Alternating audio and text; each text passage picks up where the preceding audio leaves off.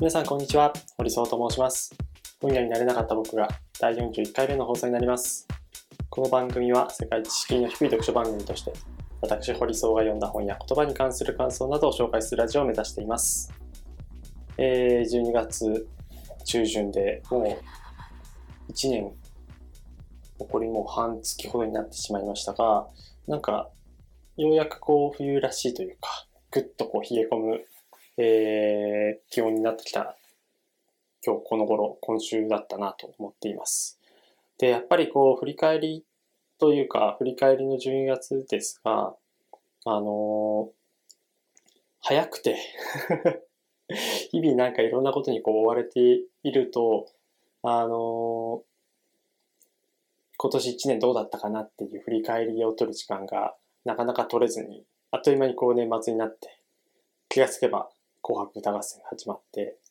で、年が明けて、来年の抱負、今年何しようかな、みたいな。そうそうそう、そんな感じで、えー、進むことが多いんですけど、僕はあの、なるべく12月は、ここ2、3年ぐらいの間なんで、のことなんですけど、あの、振り返りの時間をなるべく多く取るようにしています。あの、紙のノートに、えー、今年どうだったかなとか、をいろいろこう、頭に思いつくことをつらつら書いたりとか、なんかそういうふうにして、えー、で、えっ、ー、と、プラットフォームのノートというこうブログの方に、あの、その日、その年読んだノートのを10個選んだりとか、えー、2020年の書籍10選みたいな感じで上げてアウトプットしたりとか、まあそういうような感じに意識的にこう時間を使うようにしています。あのー、やっぱり振り返りいろいろなんか意義があると思うんですけど、まあこういうことができたできなかったとか、あのー、そういう話もあるし、そういう棚卸し的な整理もあるし、なんかやっぱり自分自身が、あ、言うてもこう未熟だったなっていうことってすごく多いんですよね。最近、あの、 cakes というあのノート社が運営している媒体があの少し騒ぎを起こして、えー、いろいろなクリエイターであったりだとか、あるいはあの SNS やっている人からこの対応はひどいんじゃないかみたいな。で僕も割とやっぱりさ、あのー、その騒ぎが起こったうちのいくつかは僕も本当にこれは許せないなという許せないというか、なんか憤りをこう感じるようなこともあったので、ちょっとこう、うん、これはどうなんだっていうことをこう話したりとか。で、その後で、まあやっぱりあの自分自身でこう振り返ってみて、で、そのノートに関する一連の流れのことについても、あの、記事をアップしたので、まあそれは、それでぜひ、あの、ラジオ聞いてる方は、あの、自分、僕のノートを見ていただきたいなと思うんですけど、なんかそのノートの方にこうちょっとお手紙みたいな感じでこう、えー、手が、あの、記事を書いて、ノートを書いて、で、なんだ、こう思いの丈をこう載せましたと。で、ありがたいことに、あの、ノートの社員の方、何人かの方からこう読んで、何人かの方が多分読んでいただいて、で、何らかのこうリアクション SNS でこうスキをしてもらったりとか、あまあそういうリアクションがあってたのを見て、なんかこう時間が経って、まあ、なんかこうノートの、で、その一文の中に萎縮しないでくださいみたいなこと書いたんですけど、ちょっと待ってよと。なんかこう、改めてその、いろんな方の目に触れたという前提で自分のノートを読み出し通してみると、なんかこれ自分のこと言ってんじゃないかなっていう。うん。なんか、そのメッセージの一つ一つって、あの、僕もこう、ノート社って、あの、創作、作、創作を始めて続けることができる。そういうことをミッションにしているわけなんですけど、僕自身も本当に、あの、かなり共感していて、まあ、じゃなかったらこう、ノートもやらないし、ノートの前はブログもやってましたけど、そういうテキストでこうアウトプットするっていうこともやらないし、ましてやこう小説とか、そういうのを書くってことはないんですけど、やっぱりこう作るということ、そのものがなんか僕にとってはすごく、あの、存在意義というか、生きる理由みたいな、ちょっとこう大げさかもしれないですけど、にもなっていることに気づいたんですよね。で、それで萎縮しないでくださいっていうのをなんか、まあ、よく、そう、まあ自分のアウトプットでノート社に宛てた手紙とはいえ、まあ自分の アウトプット、自分がこう読まれるか読まれないかわかんないけど、自分のこう記事としてこうアップしたので、なんか、あのー、書けたテキストではあるんですけど、改めてそれが社員の方に読まれたことが、その事実を踏まえて読み直すと、うん、まあよく こんなこと書けたなという、それはなんか自分のナルシシズムじゃなくて、なんかこう自分をこう振り返ってみたときに、なんかこう、おわしい方かもしれないですけど、こう、普遍性というか、あの、本当に一連の流れをこう包括したような形で、なんか自分のことであったりだとか、あるいは第三者の方が読んでいただいたときに、まあ、ノート社のに対する手紙だなっていうふうにこう感じる方もいれば、あ、これなんか自分のこと言ってるのかもしれないっていうふうに感じる方もいて、なんかやっぱそういう解釈とかがすごく、うん、膨らむような感じの文章だったような気がしたんですよね。あの、書いてよかったし、なんかそれは、なんか、やっぱりこう作る、創作するということの一つ大きな役割というか、機能というか、うん、そういうものかなと思います。もちろんこう、フィクションとノンフィクションとでは全然違うし、うん、そのノートというプラットフォームに書くものと、えー、紙に打ち出されるものっていうのを、やっぱ微妙に、えー、印象って変わってくるんですけど、こう、ベーシックにある創作する、作るというものの価値っていうのは、まあ、どういう、何、何に書いてもというか、あの、広告のチラシの裏側に書いても、それは必ずこう作り手の作為がある行為だったりするので、やっぱそういうのをこう大事にしていきたいな。で、こう年末の振り返りの時に、まあまさにそういう今年を象徴するようなというか、まあ今年をこう、振り返る上でもこう一つ重要なこう、ターニングポイントの一つだったなというふうにこう感じています。なので、年末は意外にこう、心もこうざわざわするし、あの、実際、2ヶ月になりそうなこう息子が、どんどんどんどん成長していって、その成長もすごく楽しみで、まあ、楽しみな中で、あの、いろいろ家の中がバタバタしてますけど、まあそういうなんか日々の、なんかこう感じたこと、気づいたことみたいなのはちゃんと心に留める。本当の意味でこう留める。忘れないようにちゃんと留めておくっていうことがすごく大事だなというふうに思った次第です。で、えー、今週紹介する本は、えー、マルクス・アウレリウスの自生録という本です。おそらくこれまで40 41回紹介してきましたけど、えー、ぶっちぎりでというか、まあ、西暦121年から180年に、こう、えー、生きた人なので、まあ、その、著者という、著者の年代で言うとぶっちぎりで、あの、古い方の本なんですけど、あの、NHK の E テレで、え100分で名著という番組ありますけど、そこで、あの、2019年4月、去年の4月ですね、に、えー、放送された回です。で、僕はあのリアルタイムでその回を見ているわけ、見ていたわけじゃないんですけど、あの、きっかけあんま覚えてないんですけど、その、この自生録というのが、あの、すごく、こう世の中こうやっぱ批判というか、批判ってクリエイティブな行為だっていうのは別の回でも話したんですけど、本当の意味での批評ではなくて、こう否定とか非難とか、えー、他人に対してこう暴力性を多分に含む、えー、攻撃みたいなのがすごく目立つ中で、マルクス・アウレリウスが言っているこの自生録という中で、やっぱりまず自分のこう内面を見ないといけないよねっていう。なんかこう相手のことを、ま、人間はそもそもこう協力しながらこう生きていくものだから、あのー、なんかいたずらにこう敵を作ってもしょうがないよねっていう、まあ、べきではないというか、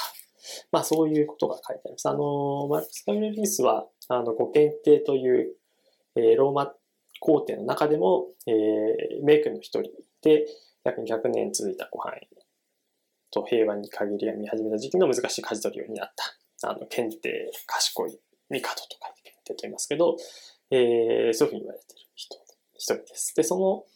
検定、えー、が、えー、やっぱりこういろいろな政治面でのハードシングス、戦争をやっぱりやらざるを得ない中で、えー、起こっている、えー、見方の離反とか、まあそういったことの、に対するこう心情をこう吐露した日記みたいな、えー、そういう作作品というか、あの、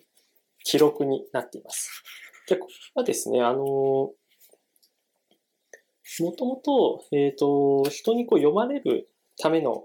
ものではなくて、えっ、ー、と、自世録っていうのは、あの、後付けでこう付けられた名前で、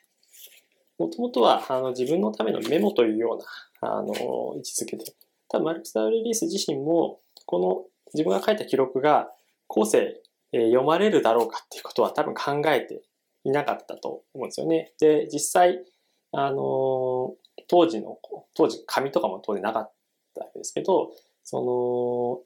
記録、保存、保管に対し、保管にがなかなか難しかったようなものに対してこう書き記したものが、何ですか、こう、うん、今も脈々と2000年以上た、2000年以上経ったか、2000年ぐらい経って、今なおこう読み継がれていると。まあ、やっぱりそう書かれていることが、あの、すごくこう、普遍性をこう帯びていて、あの、どの時代の人でも、アルクサール・エリスリウスがこう考えたことっていうのを、えー、かんかん考えるべきというか、ちゃんと頭に、えー、置きながらやっていくべきだよねっていうことが、あの、証明されている。その、長く読み継がれているという意味でも、あの、そういう意味合いがあるんじゃないかなと思っています。本当にこう、前後の脈絡な、ほんあの、何ですかね。なんかこう、哲学書、哲学書っていわゆる、なんか、体系立ててカントとかもいろいろ他の哲学者もそうです体系だって、えー、最初から最後までこう綴られるものですけど、この自生録は、まあ、体系立てていることはほとんどなくて、もうほんの、どのページを送っても、あの、そのマルターレリースの思いが、こう、単体で、あの、理解ができるし、あの同じこと書いてあったりするんですよね。多分、うん5年前に思ったこと、今思ったこと、5年後に感じたことっていうのが、そんなにこう変わってないというか、逆にその変わってないっていうことは、えー、あ、まだ自分ができてないんだっていうことの現れでもあると思うんですけど、そういうことがこう、繰り返し繰り返し書かれている。で、その共通しているところは、あのー、本当にこう自分の思いをさらけ出している。で、えっ、ー、と、他人をこう攻撃するということではなくて、ひたすらこう自分のえー、内側を見つめていて、えー、戒めている。まあそういうこうトーンのものです。なので、なんかこれを読んで、あの、本当よく反省するんですよね。あの、もちろんその、怒るべきところには怒った方がいいし、憤るべきところには憤る。ちゃんとその違和感を表明せずに胸に留めておくっていうのは、あの、あまり健全ではないんですけど、なんかこう、うん暴力性なり攻撃性が高いような状態で、えー、なんかこう人格そのものを否定するもの。人、人のなんか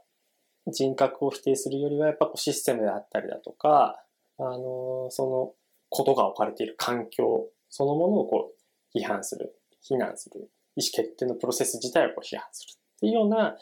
形じゃないとダメだと思うんですね、批判ってそもそも。なんですけど、その批判を、批判という行為が僕自身はこうクリエイティブだと思ってるんですけど、そういうクリエイティブな行為を、えー、発信する側の人間の、なんだ、その、哲学というか思想っていうのをやっぱりと問われている。なんか誰しもがその、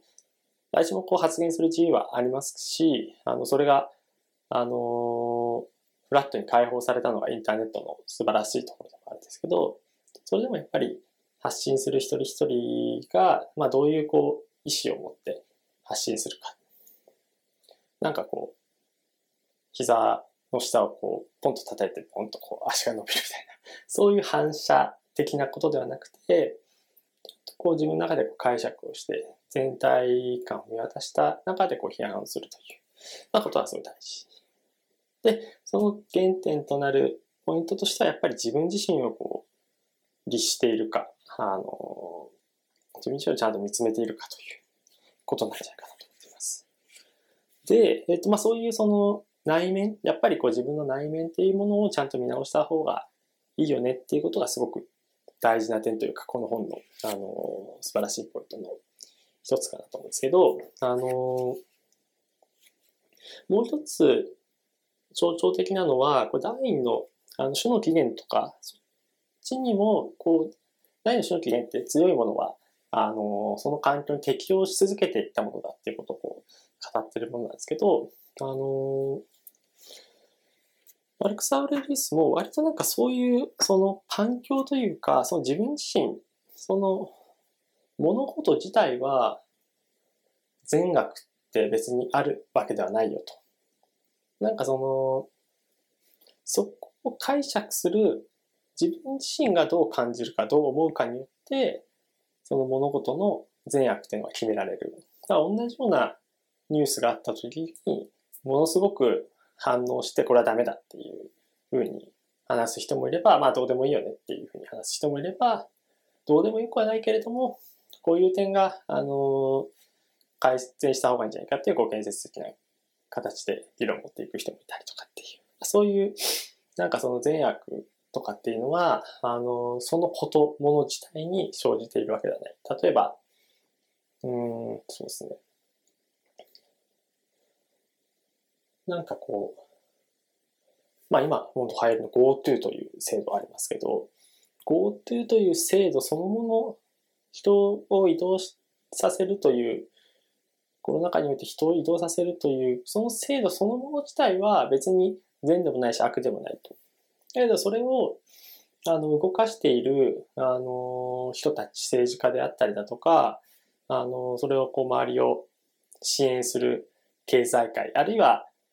あの、球団する人たち、球団するというか、あの、医療関係者への支援が大事じゃないかっていう形で、こう、批判をする人たち、批評する人たち。えー、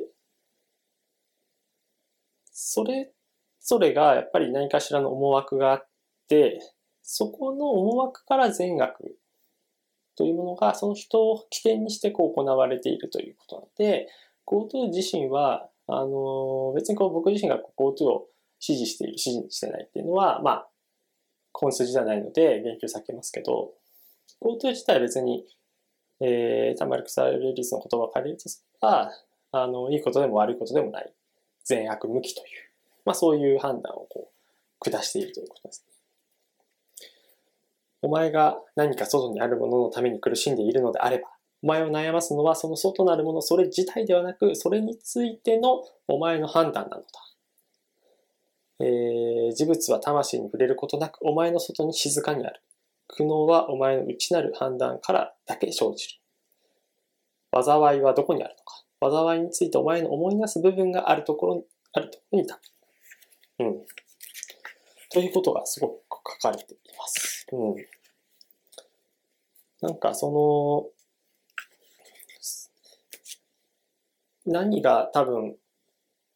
で、えっ、ー、と、こんな風にも言ってます。お前を悩ます多くの余計なものは、すべてお前の中の判断、お前の判断の中にあるので、お前はそれを除去できる。二つやっぱあると思っていて、一つは、あのどうしても難しいですけど、その渦中に置かれている人たちは、その渦中に置かれている物事をいかに対処するかっていうことで、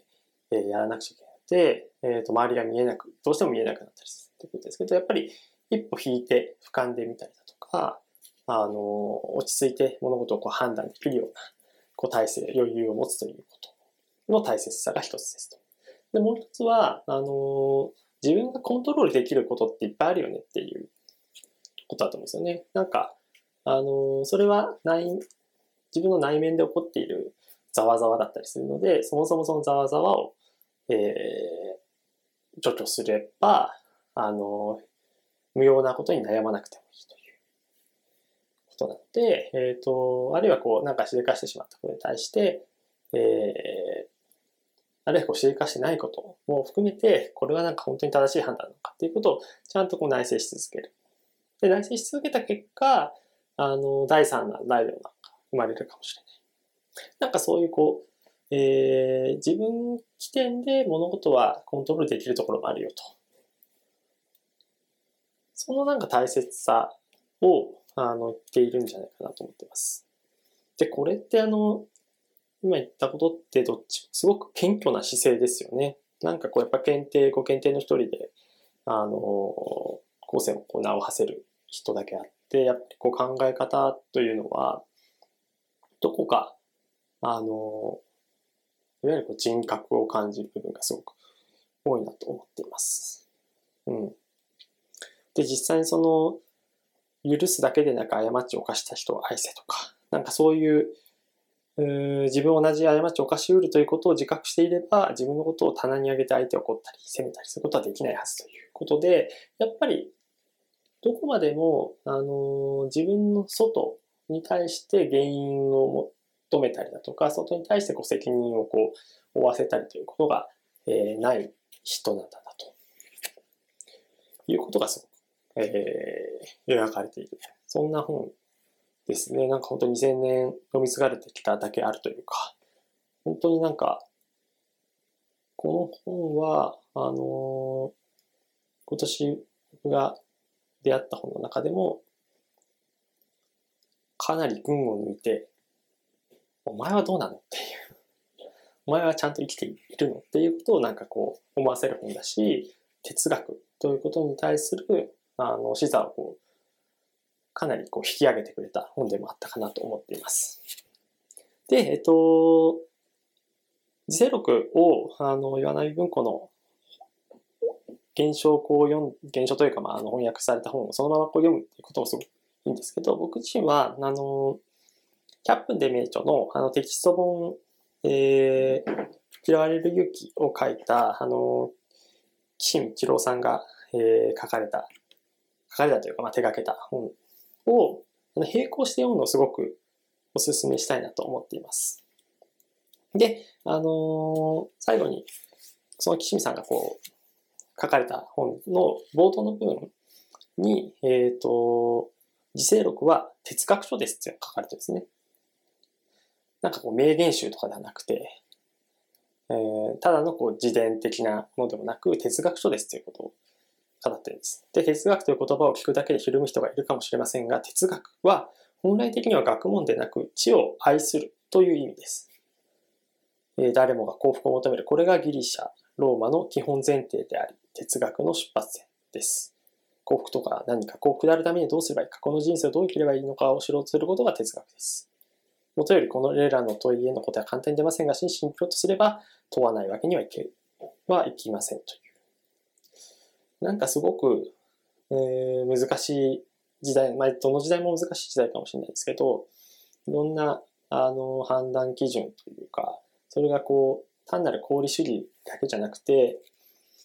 この観点からもやっぱ考えなくちゃいけないのか、考えないといけないんじゃないかっていう、そのいくつかのその人なりにこう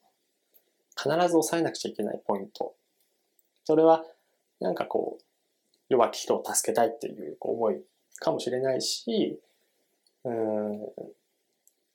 一番大事なのは家族だという、そういう価値観なのかもしれないし、何でもいい言葉は、あのー、何でもいいんですけど、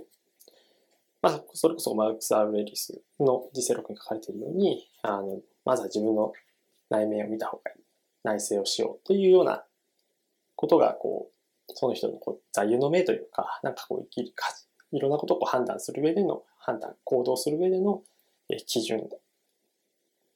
なんでもいいんですけど、なんかそういうのを、なんかちゃんと持てるようになりたいと思うし、なんかこう、2020年代、まだまだコロナ禍続きますけど、いろんなこう言説があって、なんかこう、もう本当コロナ禍関係なく、こうなんか結構関係ないこともあるんですよね。あの、いろんな断絶が起こってるのって別にコロナ禍は、なんかそれをこう、見えなかったものをこう顕在化したっていう効果あるかもしれないです。もともとこう、眠っていたいろいろなこう、歪みみたいなものに惑わされるということってすごくこれからあると思うんですけど、なんかやっぱそういう自分なりのこうコアというか、そういうものをちゃんと持っていることで、あの、迷わずというか、心穏やかに生きていけるんじゃないかなと思っています。そういう意味でも、あのまあ、年末年始時間もあると思いますので、この時世録というのは、なんかこう年末の振り返りにもすごく、あの役に立つ本ではないのかなというふうに思っております。今週は以上になります。また、えー、次回放送もお楽しみください。